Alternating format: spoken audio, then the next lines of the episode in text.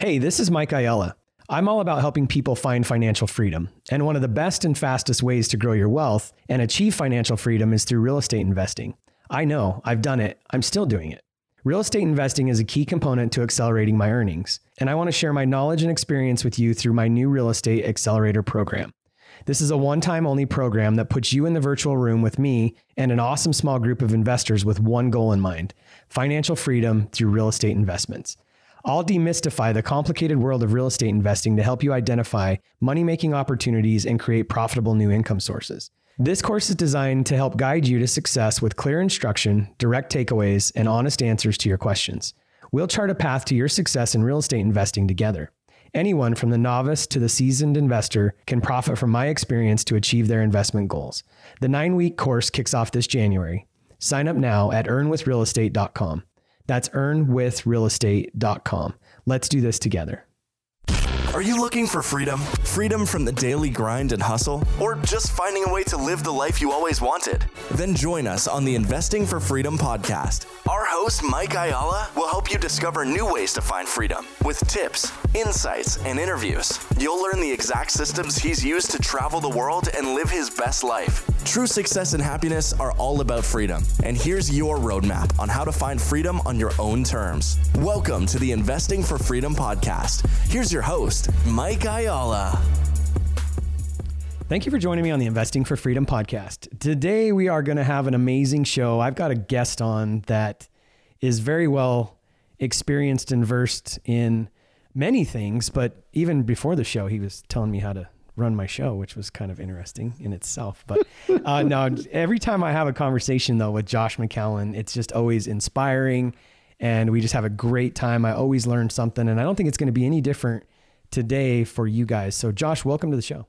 Oh, what an honor to be. I'm, I'm here to invest for freedom. Am I in the right place? You're here. You're here, brother. I cannot wait to get to know your community. Thank you so much for having me. Yeah, it's going to be good. Um, well, let's dive into the four questions and then we'll get into some amazing awesome. stuff. So, who has had the greatest impact on your life?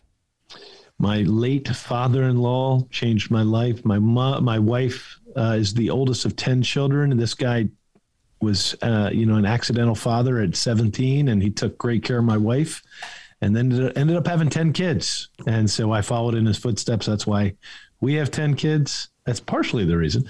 But no, he was an absolute treasure and he died tragically a year ago, a month ago, from a routine treatment at the hospital. Very sad. No, it was a it, it was a dangerous thing. They were checking his uh, blood clotting in his brain to see if he was blood clotting and whatever. It was a test, and and the technique actually caused the blood clot, and so he passed away without any of us knowing that was even a possibility that weekend. Wow, man, that's tragic, like you said.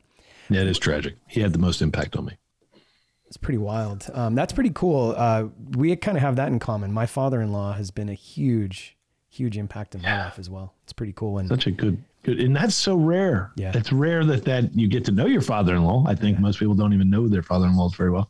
And it's even, it's just, obviously it shows uh, how much I love being part of my wife's family. It's been really impactful for me. Yeah. Same, same. Maybe we'll, maybe we'll dig back into that a little bit, but I'm curious, is the 10 kids just random or was there really uh so we got to a nine naturally meaning like just going with the flow. As dad as i always say it's easier on the dad more fun for the dad has no pain or consequences for the dad. Poor moms it hurts so much yeah.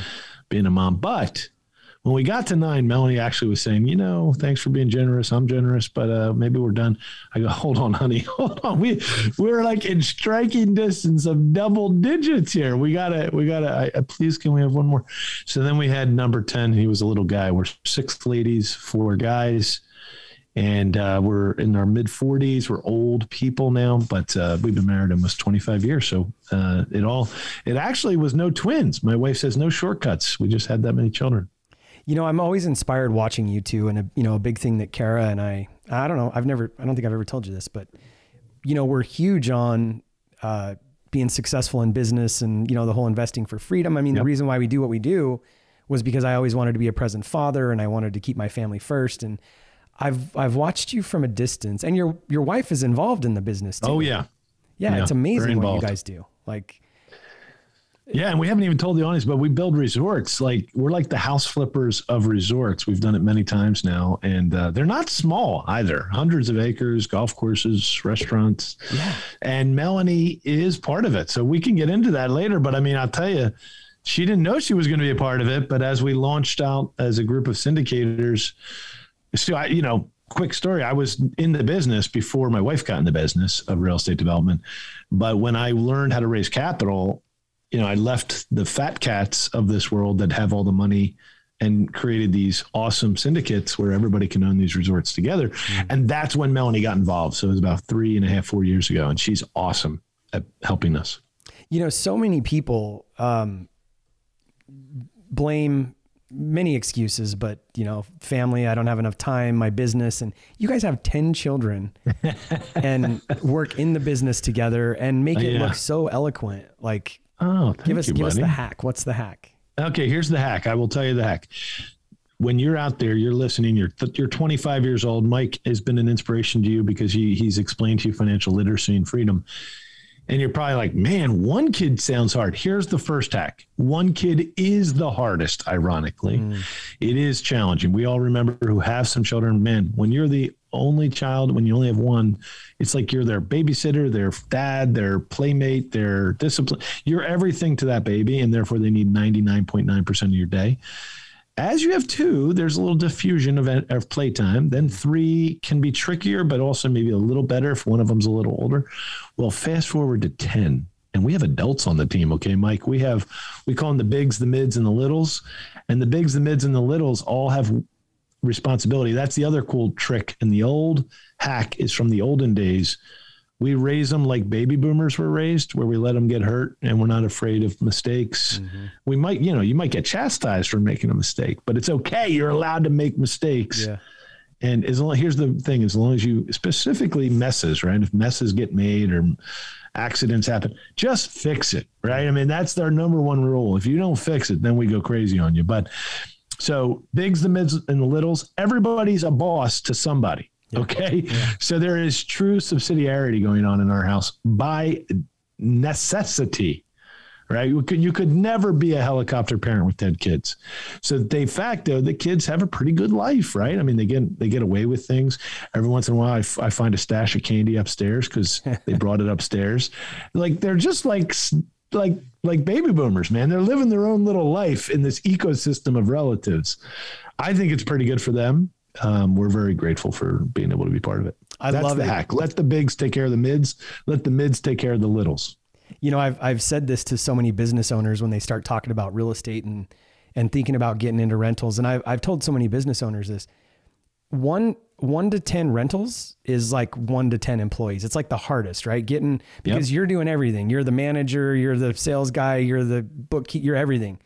It's the same with rentals, but I've never, I've never heard somebody tell me that when it comes to children. So I love that. It's true though, I brother. It. Think about it. Yeah.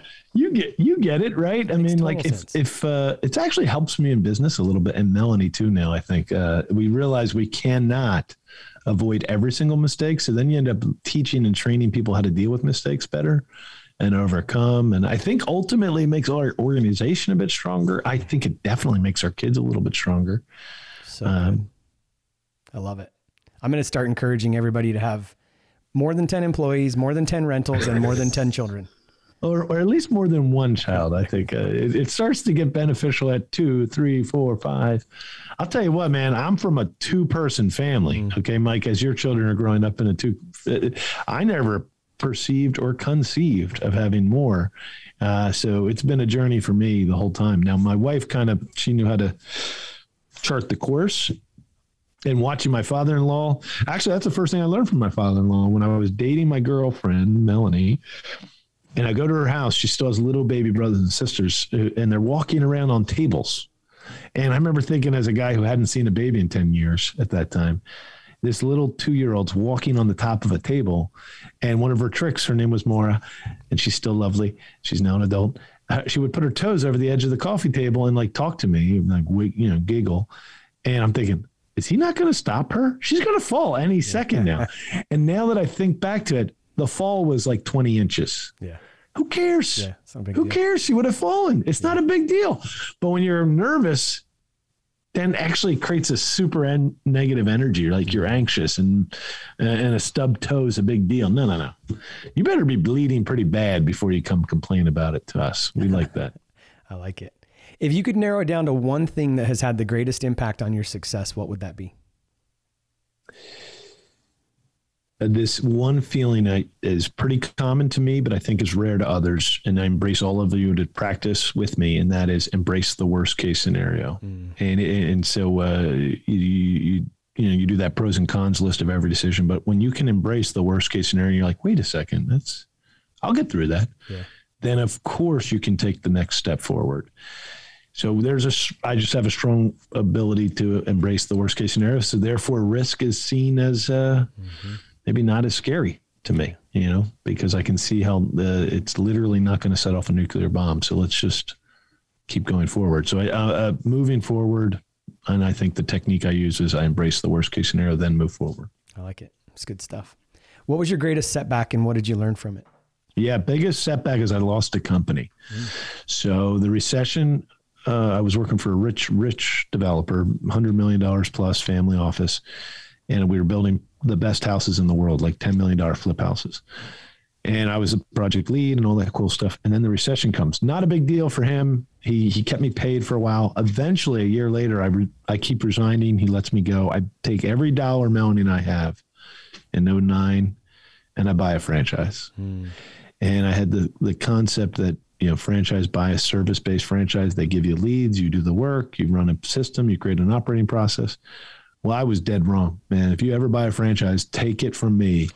You're still the number one salesperson. Mm. And I just, I hired a salesperson. I did everything wrong. And I uh, took my foot off the gas and, and lost a company and lost everything. So that was 2010. We started from scratch again. Wow. You're, you're always the salesperson.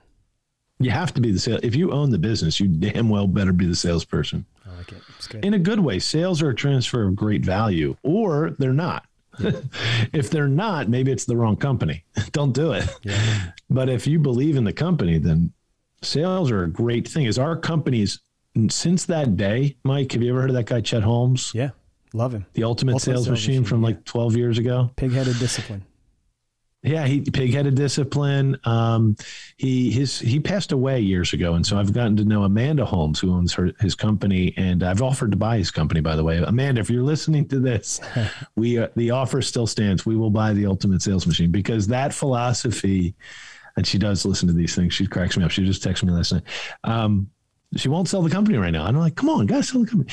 But um, that philosophy, the ultimate sales machine, has impacted every company I've ever done since I lost mm-hmm. that company because everything is better when you're selling. And if everyone in the company is selling, now selling again is transmission of a great good. Uh, and of course, there's an exchange of economics because you need to keep the great good built yeah. and keep it going. Therefore, wait till I share with you why we do this great good, whatever this great good is. Yeah. Please join us. We'd love to take great care of you. And yes, you'll pay a fair price. And yes, it won't be cheap because it'll be so valuable. Yeah. And that premise, um, uh, yeah, I could go in. I could go into hours. As a matter of fact, we summarize it for our staff. We have 200 staff members today, and we teach a, a philosophy that's in our core values called "Sales are sacred." Mm. And what we've done now is we've recognized by buying distressed resort businesses. You know, that's basically what we are now as a turnaround company. Mm-hmm. And so we buy distressed things. What's what's usually the flaw of a distressed thing? Sales. Mm. You know, it's not always the physical buildings that's causing the problems. It's it's usually the philosophy, the sales, the heart, the culture. And we teach sales are sacred. And what we've learned by buying businesses with staff and taking care of their responsibilities, they have families, is that every sale, at first you think, oh, this is important. We should make sales. This is what a company was built to do. And I always say that's that's like the surface. Don't worry. Keep going deeper. There's people that work here that are the janitor level teammates, the building teammates, the executive teammates. Every one of them wants to pay their bills and, pay, and take care of their kids. The sale is part of their our sacred commitment to them. Hmm. And so the entire philosophy of our company is sales are sacred because we think of the people we're paying their livelihood livelihood for mm-hmm. at every moment. Now, of course, we we add great value to the guest, but uh, that philosophy saved the day when we started buying these really tired old resorts. It's so good, and I just think the I think it was one of the first times I ever met Ken McElroy, and he made the comment, nothing happens in business until someone sells something. And I was just like, when you say sales are sacred, it takes it so much deeper because like you said, every every version of it. I mean, yeah, you have to have sales in business, but sales are sacred. It's such an interesting people. Yeah. Well, I mean, especially companies like ours. You know, you you and uh, you and I both have a lot of friends that have made incredible wealth by keeping their staff levels small, and that is not a bad strategy. Mm-hmm. Okay, there there are people out there that know how to run companies without staff or with one staff member, and they still make a lot of money. Mm-hmm. It just goes to show not all of us have the same purpose in life. That yeah. that is a different purpose. That person's purpose is beautiful. Our purpose is to have staff. Mm. Uh, we were built to be with and for others. Yeah. We're very Dale Carnegie. And the businesses we run are built on great people. So then our whole business is really about the great people and taking good care of great people. And there is a beauty in the fact that 200 families rely on me and our mm. teammates to sell. Yeah. It's a burden that you can find other ways around it in this world. You can find ways to hire nobody and still make money. And that's wonderful. It's just not my calling. Our calling is to actually be a vibrant place where you want to work and, yeah. and you see your value. Remember, those of us who are investing for freedom are probably high earning executives that are learning about what you teach mm. financial independence. Um, and maybe all of us want freedom of all kinds, but I don't think it's an anti against your philosophy of investing for freedom to build a company that's good for those people that work there. Hmm. Because remember, we we all feel better when we're working and giving. Even if it's for our family, even if it, we do feel better, our psyche is built on being good to others yeah. and to provide value. I think. Yeah. And if you take that out of everybody's life, it can leave a void and you end up filling that void with some sad things sometimes. So we're we're we know our purpose. We're super gra- grateful. And uh, in our scenario, people are, are part of our purpose. You know, I remember um, one of my first mentors, his name's Barry Liparelli. I actually had him on the show, I don't know, probably a year ago. And it was the, the guy's probably like 85. And so it was just a conversation. Wow. Um, but I remember when I started my first business and he really started mentoring me, he was talking about how um, noble being an entrepreneur is and how you know employing people and i didn't really fully understand what he was talking about then because you know i was a young guy and i was just like i literally used to call it stacking bodies which shows you like how you know, out of tune and off base I was. I was like growing so fast. I'm like, I just got to stack bodies. Like I'm just, I was just gathering yeah, employees. Throw bodies at it. Yeah. Like, That's actually an expression we do say sometimes, but I don't mean it in a negative way. Yeah. Like there's a big, when we build a new business, we're like, we need, th- we need bodies. We yeah. need bodies right now. Yeah. Sorry. Totally. Sorry no, no, it's, you. no, it's a, it's a good, um, I was just kind of piggybacking on what you said because I, that never left me because he was talking about, yeah.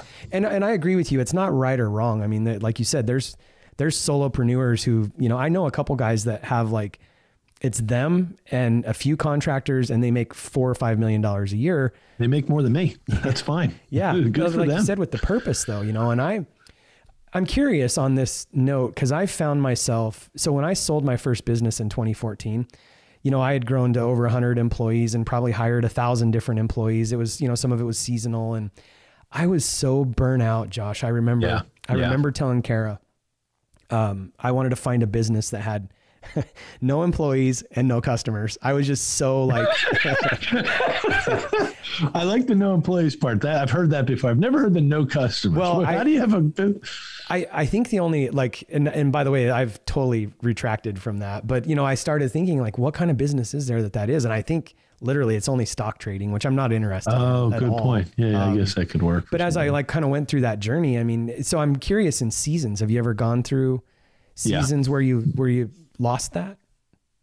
So, you know, thank God. So I, my original heart was in academia actually at first. I mean, I was always a business guy. I grew up pretty humble and poor. I always hustled stuff at the playground. I sold cotton candy, all that crazy stuff. But then I had this deep, actually had a deep religious conversion and I wanted to just be working ministry of any kind, you know, at first as an 18 year old kid. And, uh, so I studied theology and history and philosophy and, and just really dug into the, the mind of uh, what makes us whole and happy. Anyway, that was when I was really young. And so uh, I always thank God for that time in my life, even though I've gone on to do business ever since, really. Because it does keep me grounded a little bit. Like mm. this last few years, you lose a company, you get disillusioned with a lot of things, right? You lose a partner, a wealthy partner changes their course and decides their kids are more important than the business you built for. Those types of things are disillusioning. Mm. Okay. Um, so back to whether or not you want to work with a lot of people, less people, no people. I think I, I feel good that I've come to some basic ground foundational rocks, some granite. And I think one of the granite things I've found is that we are all flawed and we have the potential to really do sad things. And uh, we can hurt each other's feelings, sometimes intentionally, sometimes accidentally. All that is true. I mean, everything that makes you disillusioned is really happening in this world. Yeah. And then you just have to say, am I going to focus on that or am I going to focus on the good things that we can actually possess? And you and I are around some great people, great thinkers, great you know, people who do a lot of great meditation. You and I, I don't know if you know Hal Elrod is yeah. probably better than I do, but guys like that, look at how much good that dude's done with Miracle Morning just yeah. by being grounded. And, you know, he does, he, he, says you should focus on your purpose every day and try to do something good for others. So, and do a Miracle Morning. So that actually, I'm letting that inspire me rather than the uh, oppressive stuff. So let's fast forward into business. When you own a business, the one of the first things that will disillusion you, Billy, Sammy, Jenny, Rod, whoever's listening, is you'll get disillusioned if you're trying hard to give a good work environment. Then you might make a shift and downsize, and now you have to let Bill go and Jenny go, and then they sue you. Mm. Like, and you're like, but wait, but I actually care about them. Why are they suing us? And there's usually some preposterous reason or something like that. When you have hundreds of employees, this uh, statistically is inevitable. Yep. And that was the last disillusionment I've had, which was I can't believe it. We're not trying to hurt anybody here. There was this cause and that effect. And, um, but even that, I, I say to myself, no wonder people want to have no employees, right? You know, you're sitting, you're killing yourself, not taking a paycheck for years, and you're still having people misinterpret an action or a mm-hmm. comment or whatever. And you're like, man, I'm really not trying to hurt anybody here. So why are they, why does something bad happen to us?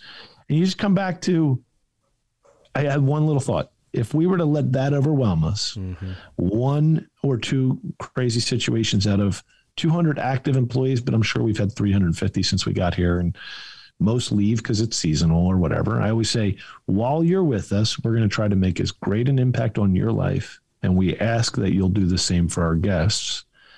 And if you if this is a seasonal thing for you, Mr. Smith, God bless you. That's fine please enjoy your time with us and hopefully take a piece of the good we've created here. And that, you know, that's just how we've come to grips with this. That, for for all the sadness we can create in each other's lives, there's also equal, if not more, potential to do great good. And and let's just focus on those things for now and uh, not be disillusioned by the, uh, the the fact that sometimes it doesn't go the right way. You know, I'm. I think I'm going to name this podcast "More Is Better." More kids, more employees. More. just kidding. well, the more kids helps you get rid of any, you know, attachments. I will tell you that much because you know you just. I don't know when we're not helping a kid or something, and I'm I'm fine with that. That's just yeah. the way our that's our calling, man. We love it more properties, more investment partners, just more. we better. need more properties. We we went out this year to buy five resorts, actually eight total. We tried to get. We had three under agreement. It's been an aggressive year because because as as you know, everything else is is not on sale. Mm-hmm. Multifamily, self storage, everything's expensive and overpriced. Maybe. Yeah resorts and hospitality is actually on sale. So I've been trying to buy. Nice. I mean, this is like what they say with this is a Warren Buffett moment for us. Like buy the damn things when they're on sale. Uh, but the, the bankers have been the challenge, not the investors. Everybody wants to join us. So we're trying to figure out the banking model because it's this is just a deep thought, Mike. When the banks will throw money at you, the assets go up in value sometimes more than they should because there's so many bankers throwing money at you. Mm-hmm. When bankers won't throw money at you, assets go down in cost, but maybe have a higher intrinsic value. It's I, it's that whole an- anomaly. So we we're betting on the long term with our projects. I like it. It's good stuff. Hey, this is Mike Ayala and Kara Ayala. Kara, I don't want to brag or anything, but I definitely label us as a high performing couple. Well, I, I wouldn't object to that. What I mean is, we're aligned. We work together, we achieve together, and we aim high in everything that we do. And we succeed together because we know how to support each other to make sure we reach those goals. Yeah, in business and in family life. It wasn't always that way though, but we've grown and we've learned and just reaped the rewards of learning to communicate better and working together at a very deep and valuable level. Yeah, and making our partnership thrive as a couple is something that has just accelerated our growth in a ton of ways. And that's why I'm so pumped to share that with other couples through our Next Level Couples Mastermind. Yes, I'm so excited about this because it's another thing that we get to build together, and it's something I wish we had for ourselves as a tool to use years ago. We've still got slots open for the Next Level Couples Mastermind, which we designed for high performing couples who want to get in the room with us and other couples to focus on growth. Growing your relationships, partnership, your wealth, just growing everything by making that bond as strong as it can be. The mastermind includes a couples mapping and goal setting retreat in Austin, Texas, and just so much more. It's going to be awesome. It's going to be so awesome. You can sign up today at nextlevelcouple.com. The event kicks off in January and spots are limited. Hope to see you there.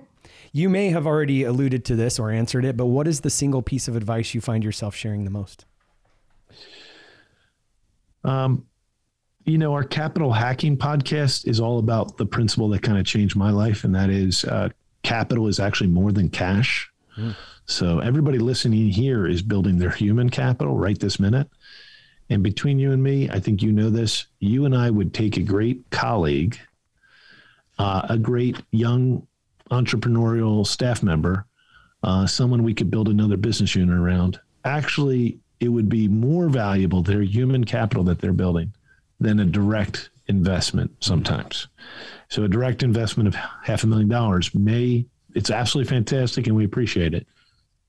But boy, we need teammates right now that are going to help us shoulder the burden so that we can keep going because we just like your groups and all the things you do we actually have a lot of great opportunity now we just need teammates yeah. that that can keep up with the, the growth so human capital is actually more important than cash so everybody listening has probably more value they can add than they thought because i think we all get tempted to think investors have all the uh, the value to add and I love investors. We created a whole community about being good to our investors. But we like to call it a more of a, a fair trade. You know, we put together incredible. That's why we changed our terminology to capital syndicator, not mm-hmm. cat, not a real estate syndicator. We call it capital because I'm a, I'm aggregating some of the best people. Like if you come to our learn and grow events or whenever you can come to one of our events, Mike, you'll be like, oh my gosh, that's the guy who's the vice president of hospitality operations. This is the vice president of development construction. These are like world class players. Yeah, because guess what? it takes those world class players to to make investments work. Yeah. And um, anyway, so we're we're really focused on people right now. I love it, and I, have I've been keying in with you know some of my business partners, and uh, we've talked about this on the podcast with some of the you know clients that I coach. It I don't know exactly when this hit me, but I, I want to run it by you because I think this. Um, a lot of times when I mention this comment, people look at me like deer in the headlights, and I think everything that you're talking about is like the core thesis of this. And I don't remember exactly where I was over the last, it was a year, year and a half ago, and I was talking to somebody. And it's interesting as, you know, real estate investors, we're really comfortable taking a hundred grand and putting it into an, uh, an asset or whatever. Let's say it's a million dollar asset. We put a hundred grand into it. Yep. So 10% down or whatever. And then we expect, you know, a 10% return, just using simple math because I'm not that smart. And so it, you know, it makes $10,000 a year. We put a $100,000 into it cash and put a bunch of leverage on it. And we're happy because it's a 10% return. But how many people will not put a hundred grand invested into a human? Or, or when they do say, Hey, I got to put this hundred thousand dollar salary out there. They expect this human to just increase their, you know, revenue by like unreasonable terms. And really at the end of the day, I've been challenging some of my clients and thought processes lately. Like if we would just think about humans and when you say human capital, like I, that's why I wanted to just kind of run this by you because oh, I, yeah. I know you'll get it. it. Like so many times when I'm like, just hire, go hire somebody. Like you need to get out of your own way. My clients will go, like their eyes just start spinning. Nobody's yeah. going to do it as good as me. I can't, I don't have enough capital. These are real estate investors. These are people that understand leverage, but they don't understand mm-hmm. leveraging humans, like leveraging people. Really? Yeah. I mean, this is, I mean, you know, we changed our department about four years ago from HR to human capital. So you, if you work with us, you go through the HR, HC department, not the HR department. And we train every week on capital, on the people. We teach them the fundamentals of our service culture and commitment, and then we teach them on their skills. So I have overcome that challenge mentally. Um, but you know what it takes if you're gonna if you're gonna agree with your philosophy, Mike, uh, that you can invest in people and and the return on that doesn't have to be seven thousand percent. It can be hundred percent return on their money, and consider that a win. Ten percent would be the bare bones. By the way, you sure. you and I would probably it would be hard for you and I to spend hundred thousand dollars on a teammate who only brings in one hundred ten thousand new, or you know, all things being equal. But net, let's just think about net. Yeah. Yeah. I mean, I, I think the metric for me is usually I'm excited about bringing on an executive if we can expand the business plan. Sure. Um, and then as far as replacing myself, that's been my goal. Like, um, there's a deeper question you're asking. Can you replace your skill set in your company so you can grow the company? It's very deep stuff we're going into right now. This is very much like the EOS system, right? And I'm sure you've heard of that. I'm sure you talked about the entrepreneurial operating system. I have an amazing and I would EOS say coach. She's awesome. You you have an you have an implementer? Yeah. Yeah. So we're we're in the process of that right now. We're using the system. We started with EOS and then then we moved over to a system called the Elite system with Don Wenner, uh, Elite Execution System EES, uh, based on a lot of the same principles. And I will tell you, it is brutally uh, hard to transition out of being a strong performer in your business to a strong performer on your business. Mm. And I'm not saying we're even hitting 50% out of 100 right now. We're not, but I we're doing the discipline. You know, we're we're changing. We're changing our processes, our meetings, our titles, our org charts, our uh, standard operating stuff. So we're in the middle of that right now. But back to your point, I am a firm believer that it, as you become an entrepreneur, hopefully you start to realize how wonderful it is mm. to develop talent and to let talent lead. I guess there'll be a test, Mike, in a year or two or a couple years. You can come back. Remember how I taught my bigs, middles, and littles? Yeah. And if you're big, you're in charge of the middles. That philosophy is what I think you're getting at too. If you can in, insert talent at any of those levels that can take over the portions you were doing on the other levels, you're you're doing the right thing. Now, it all comes down to can you actually implement a new teammate efficiently? Mm-hmm. And none of us are great at that. I remember Jack Welch, I think he's the GM guy, right? He said 50% is the best he ever thinks he got to. Mm. So half the people were total disasters, half the people were right. So we also have to recognize that. My wife loved that. Like five years ago, we heard a speech on podcast probably or some some recording. She's like, Really? 50%? Because she gets she's she and I, of course, compliment each other. So she always gets furious if I hire the wrong person. Then you do every once in a while, you hire the wrong yeah. person. And she's like, Well, why'd you do that? I'm like, Guess what? I'm not perfect. I get it. I made the wrong mistake. So this year we did actually hire a few executives in anticipation of growth. And I was all about it because I was like, I need a key player over here and uh, who can do 30 hotels at a time. I need a key player over here. Uh, now we're probably going to hire into fundraising because we're growing that as well. And I need some more support there. But, you know, I recognize my weakness, and I'm before I hire another a senior teammate, I'm going to learn the process of hiring and implementing at a higher level. Mm-hmm. So anyway, that was me going to uh, giving you all my mistakes. Sorry. No, I, I think it was good, and um, you know when you're even talking about, I mean, Gino Wickman talks about this. Like, yep. it really takes a year. I mean, unless you see it immediately, it takes a year to figure out if you know if somebody's really going to make it or not. And I read a Harvard study that it takes the average person for an average position. We're not necessarily talking, it's an average position. Um, it takes eight months for them to figure out what their core job really is and, and be fully functioning at it, which is interesting in itself. That's interesting. I wonder, I always say as an entrepreneurial company, we don't have that kind of it's, luxury, yeah. especially if you're expensive. And we've hired some very expensive players lately. And um, we came down to um, using the other thing that Gino and those people talk about, which is identify your core values and mm-hmm. stick to them, hire and fire for those reasons. We've boiled it down to because we're a rapid growth company. Um, we really are growing internally each year, year over year, and then expansion goals. So we have both types of growth. And at this point, I realized, you know what? We're not going to hire anybody that can do 30 hotels at a time. You know why? Because they probably don't know how to do work.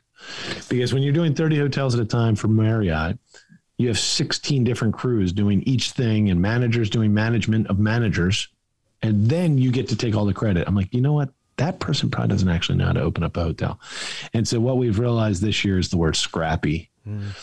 You know, we love the idea of scalability, but scalability comes after you prove to me you're scrappy. Like we're kind of in that stage, Mike, where we've scaled back. We actually had a big um, kind of revelation or epiphany as we're going through one of these EOS type systems where I'm like, I made that. That's why that mistake happened because mm-hmm. I was thinking of scalability over scrappy.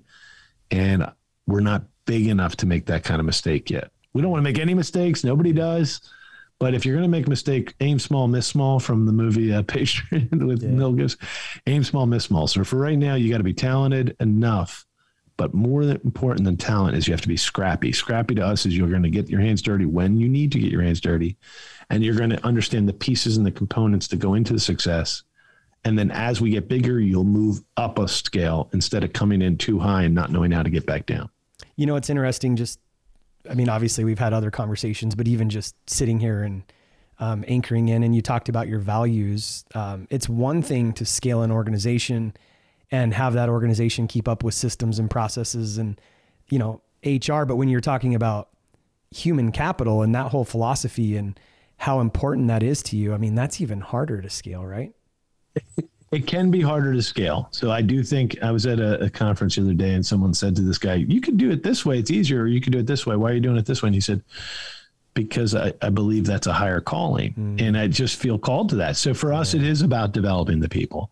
And it is harder this way, to be honest with you. But I think it's more enduring. Yeah.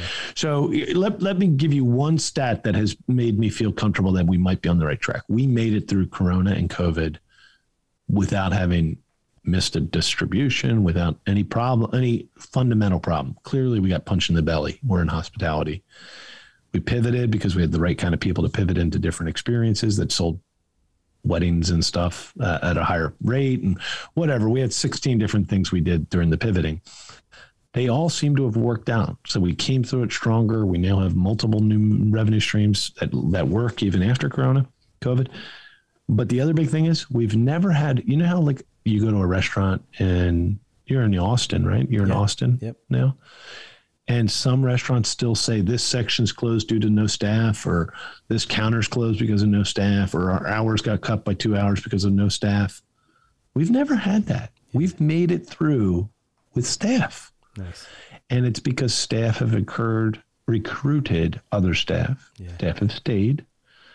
And we ran, I would say, 10% less staff than we would have liked during some of the peak times, but not 50% less. Yeah. And now we're at full staffing again, and our prices are higher. We do pay more, a little bit more. Everybody did during those growth those growth months of uh, the uh, the COVID, but we have a happy productive staff. And I, I, credit that to sticking true to the core values.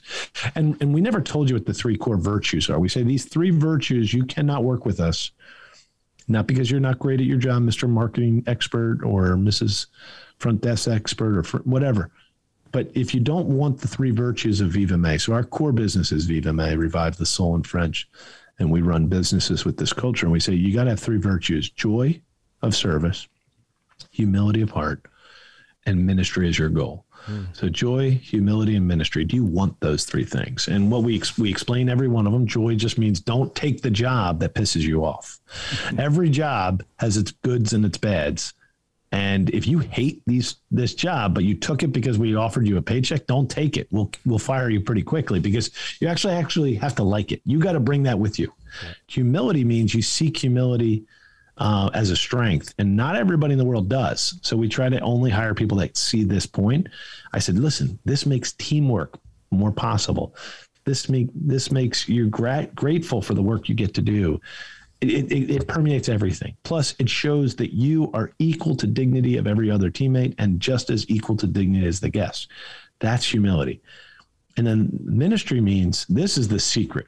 As a matter of fact, there's probably going to be a book coming out called Soulful Service eventually for all industries, if you can encourage your teammates to choose to make their work a ministry, mm. it makes everything so much more valuable. And ministry just is a spiritual word, but it, it, it's a fancy word, but it really just means do small things, the tasks of your work, not so that the task gets done. That's just surface level, but so that the beneficiary of the task feels loved. Mm.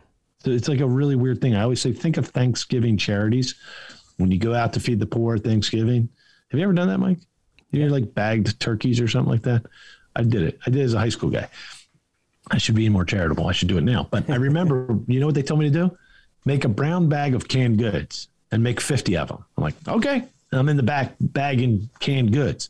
Then they tell us, drive them around with these people and drop them off with these people. So we get out of the car, we hand them a bag. What the heck about that is charity yeah. or ministry? It was the intention that the person feels loved. So the work was simple and not fancy. And yet the ministry happened because they felt our love through the paper bag. Hmm. So we always say you can transmit that kind of love through any kind of work. Yeah. And we want to hire people that actually want to transmit good. It's just a cool little thing. And if you put together hundreds of people vibing that way, man, yeah, it's powerful. You got to come up and see it, bud. Come I'm on coming. up to one of our resorts. I'm coming. You you had me at come on up. Come on. You're a tough sell. You're very yeah. tough. No, I've just... I've been I've been watching some of your events from social media in a distance, and I'm like, I got to go to that. You do a great job. So thank you. Um, man, this is this is awesome. You're awesome. Um, yeah, yeah. You know what? This is this is who this is how it works. This is why you do investing for freedom too. The, the reason you do what you do, I watch you, and the reason you're so bold online, speaking the basic truth, like right, you know, independence is based on you making commitments for you, that that are you know set a goal, strive towards it. You're going to have to make sacrifice, but when you get there, it'll be worth that. And and, and choose I imagine part of the core philosophy is when you're investing for freedom, you're probably not doing what everybody else is doing. There's a certain contrarian understanding of life because everyone else is trapped is kind of your thesis, right, Mike? Mm-hmm. Yeah. If you do whatever what we were told to do when we were going through the uh, indoctrination machine, yeah. you're trapped. Yeah. And so what you're doing is opening people's eyes to that. And I think it's your ministry, man. I imagine you get excited like like we would if someone were to hear what you said and found some freedom. Yeah. That, that's a that's a huge win. Speaking of finding freedom, um, you were talking briefly about this efficient income fund. I'm yeah, yeah, yeah. I'm so curious. Tax freedom. Yeah. Tax freedom, yes. bro. Well, like you know, and you mentioned him, but I remember like Tom Wheelwright the first time I was listening to him, he said, "You know, you want to know how to make more money? Save more of what you already made." And I was like, "Oh my god, like that was that was revolutionary, even though it was like so simple, right? Yeah. Oh, he's revolutionary. So, those of you who haven't had a chance to meet Tom Will Wheelwright, I'm sure has he been on your show yet? No. I'm sure he would love your show. You should just I'll send him a note if you want. But he's been on our show, and I don't know him on a personal level, but I've been to many of his what seminars, many of them, and his book. Everybody can download his book on Audible right now. It's called um, Tax Free Wealth. Mm-hmm by uh, yeah tax free wealth. I think it's called yeah tax free yep, wealth. I'm looking at right. By the way, I, I drink my own Kool Aid. Look, it's right there. Yeah. Tax free wealth. It's a good one. Um, tax free wealth. So he just basically simply says if you read the IRS tax code as a roadmap to wealth and freedom, it's right there in front of your eyes. And you know, for guys like you and I, we help make freedom available for so many people because one of the best ways is if you buy real estate and then you get the benefit of depreciation. On page like 36, he writes in bold letters, depreciation is what does he call it the, the magic he yeah. said depreciation is like magic yep. and it's because you own something that's throwing off positive cash to your your bank account and the irs at the end of the year says that they consider it a passive loss mm-hmm. and that magic is how the wealthy have always protected their balance sheets from taxes. They buy depreciating things. So lots of fancy things I just said there. If you don't know what I'm talking about, uh, it, it gives you a chance to read that book or to maybe hear another show uh, that he's done. But in general, he's saying if you change your facts, mm-hmm. that's another famous quote of Tom Wheelwright. Yep. Change your facts, what you own, you will change your tax. Yep. Because I grew up like everybody thinking the tax taxes were a penalty. If you make more money, you just get more penalty. But his whole point is why don't you just buy an asset that depreciates and then you will pay less tax and have a higher balance sheet. Well, anyway, fast forward, real estate is awesome for that. You know, you you probably do the do do uh, bonus depreciations on your funds, yep, yeah, or or ta- cost segregations, yep you know, this is where, for those of you listening, this is where you can buy a million dollar building and the equipment and the stuff that's inside the HVAC and all that, the roof, even things that don't last for very long, they let you write them down through a cost segregation. So you get a pretty big negative mm-hmm. K1 document at the end of the first year. we took that strategy, learned from some of the best, and we built small funds like a million dollars, two million dollars that allow investors to invest 10 grand, 100 grand, and whatever they put in, they get back in a negative K1 that year. So if you write 10 grand in, our goal is to make sure you have a negative 10,000 K1. Why is that powerful? Because you still own it. Okay. The IRS is letting you say you don't own because of depreciation and got a loss. So you could theoretically write the check for whatever you have in passive income this year that you didn't offset with some other asset 10 grand, 20 grand, 100 grand, and then save all of the taxation you would have been banged on for that year. So these little efficient income funds, think of them this way. We're doing what Bank of America does. We're doing what um, the hedge funds like Blackstone and Carlyle Group. We've created a captive leasing fund, hmm. and we take this equipment that we would have bought anyway with cash as a as an operating company, or I would have leased it as an operating company because resorts have tons of equipment, golf yeah. carts, kitchen equipment, rental equipment. We buy all this stuff and we rent it to our guests, right? Yep. Or we use it. We would normally sign a lease with some big anonymous Wall Street banker. They would own our assets. We would lease them. They'd get all the depreciation. We'd pay a fair rate. What we figured out is we could pay our investors that massive return. I mean, massive return.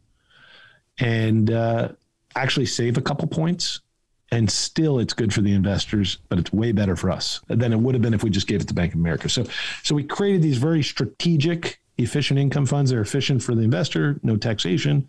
They're efficient for us lower tax lower cost i mean. And uh, basically investors get 100% bonus depreciation in checks through ach um, just for a few years. You're all paid back. You make your money. You call it a day. Wow even it's when very cool. It's big boy stuff, man. It's big boy stuff, but we made it achievable for every accredited investor, just like what you and I have been doing for years. How cool is it when you take the strategies that only only the banks used to be able to do and just yeah. give these strategies to regular hardworking business owners, investors, people like that. Yeah, and you're doing it. I mean, I bet the moment that that clicked for you, I mean, you're you're doing it on you know, something that, like you said, you would already be leasing it from. I would sign somebody and, else's. Yeah, I'd be paying the debt anyway. So yeah. why not give all the wealth to my investors? That was Jeez. our strategy. Wow. And it's big. Just to give you a sense, I mean, it's a combination of your preferred returns, single digit preferred returns, not double, but then 40% typical tax savings for somebody of high earning income. So you take 100 grand, you get 40 grand in tax savings potentially year one, plus you get yield. Yeah. So your IRRs are in the 30% conservatively. Why? Because the tax code has incentivized us to do this. Yeah. And of course, you have to check it out and make sure it's right for you, but it's a killer cash flow strategy that gets rid of taxation. I like it. It's cool.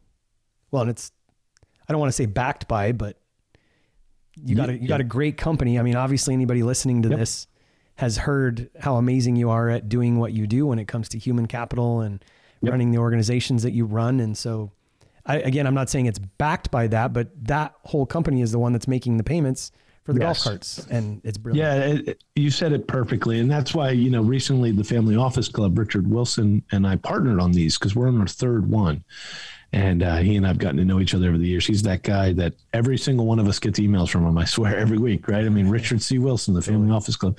He's a great guy. I don't know if you go to any of his events, Mike, you should come with me. Uh, but he, uh, he's been watching that fund and he did a webinar with me and he's like, I had to join you. So he ended up partnering with us because he's like, this is the number one question I get at family office level is do you have any end of year uh, tax incentivized investments? And he's like, this is the nicest one I've seen because you don't, you don't you get paid back. We pay monthly. Yeah. We pay a monthly 25% cash on cash, believe it or not. It's unbelievable. Jeez. And you get your money back quick, and now you're done. And we're done. You're done. It's very cool. I love it, man. Well, what what have we not talked about that you think people we we know? haven't talked about my stylish new jacket. Yeah, yeah. Accountable equity, equity jacket. Uh, I'm the logoed guy, man. I'm in all these little Facebook videos. I always have my different logos on, but uh, um, no, no. I think we've touched everything except for when are you coming up with the kids to our winter wonderland up here? We call it Vintner Wonderland at one of the resorts, ice skating and villages and hot cocktails. It's the best, Mike. You got to come see it. Yeah, I would love to at some point. And you know, I'm probably entering that phase where I maybe get to start bringing grandkids.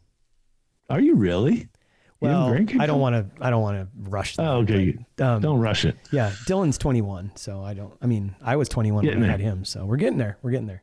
Yeah. Well, no, seriously, brother. I uh, we're we're we're ice skating up here. We have a professional hockey rink, like call, out outside. You got to look it up to believe it at Renault Winery. And and I do, honest to God, would love for you to come up, be Yeah. my guest, and bring the family. And it's so fun. And we bands. You, you'd love it. You know, we just got back from Thanksgiving in Wyoming, and my wife made a comment because there was this ice skating rink in Rapid City, Yeah. and she made this comment. She said, "I've never been ice skating." I got Ice skating's harder than it looks, and it probably looks pretty hard. So I, I'm always amazed that it's full. You build an ice rink, and we we have like 500,000 people a day go on that ice rink, and then they, of course they come off the ice rink and buy delicious cocktails yeah, yeah. and fire pits and sit in front of the music. So Mike, I'm telling you, this is as easy as it gets. You get to stay at the warm hotel. You got to come. I'm coming. I'm, not going to leave. It's open after the holidays. You got to come after the holiday. I'm coming. I'm, I'm going to come see you. Well, good stuff, man. Um, appreciate it. Where can people go find you if they want to know more about the Efficient Income Fund or Accountable Equity or, Yeah. or Josh? Well, like you, I'd love for anybody who would enjoy listening to some shows. We have the Capital Hacking podcast. It's just Capital Hacking. Mike's on it. Episode 112. He was on the 112th episode, Mike Ayala, and it was awesome. You'll hear things you've never heard before. Check out at least that episode. Uh, and then accountableequity.com, spelled out two full words. That's our uh, that's our community of investors all over the world. Nice, man. Well, I'm inspired. I'm expanded, and I appreciate your time. I know my audience is going to love it. Um, and I'm still debating: is it going to be bigs, middles, and littles, or is it going to be uh, more is better? I'm not sure which yet. More is better. Yeah, you know, uh, yeah. I love either one, man. The bigs, the mids, and the littles. You gotta, you gotta see them too, man. They're on some of my YouTube, my my videos. They cracked me up. This weekend we did a video, and they were following me around, and I was pretending I didn't know who they were. So. I have a sometimes my jokes don't land, Mike, and I have a feeling there's people that are probably watching that going, "Who are those kids?" They're following him around every video. They're in his because I kept saying, "Who are these kids? Get them away from." anyway, I find it funny. But last joke, okay, because this this actually happened a week ago. I was doing a, I get to do a guest speaking at our own training, and I make a joke because I'm cutting weight, Mike. You'd be very proud of me. I'm down a bunch of weight, and and I'm in front of the audience, and there's a picture of me from 20 years ago, and I'm like nine, I'm like 180 pounds now. I'm like 220, and I look so much thinner. And I point to one of our teammates. I said, Brianna, yes, I, I promise I will cut the weight. I know you're always asking me when am I going to cut the weight. So I'm joking that Brianna is telling me I'm fat, right? And I was just so deadpan joking it. Afterwards, she got harassed by a bunch of other teammates. They're like, "How could you talk to Josh like that, man? That's not nice." She's like, "I didn't say it. He said." So anyway, my jokes sometimes do not land, and people get mad at teammates for calling me fat. But she never did actually, and she's right. I need to cut the weight. See, right there. See, that's confusing. Did Brianna actually say I need to cut the weight? I don't know. I, I think we should give the audience Brianna's email so that they can find She's out. so if- mean to yeah, me. Yeah. Brianna is so mean to me. She's out there serving cocktails and yelling at me about my weight. It's the best. I love it. Well, again, brother, I appreciate you and um, look forward to coming and visiting. Thanks, buddy. Thanks for everything. Cheers.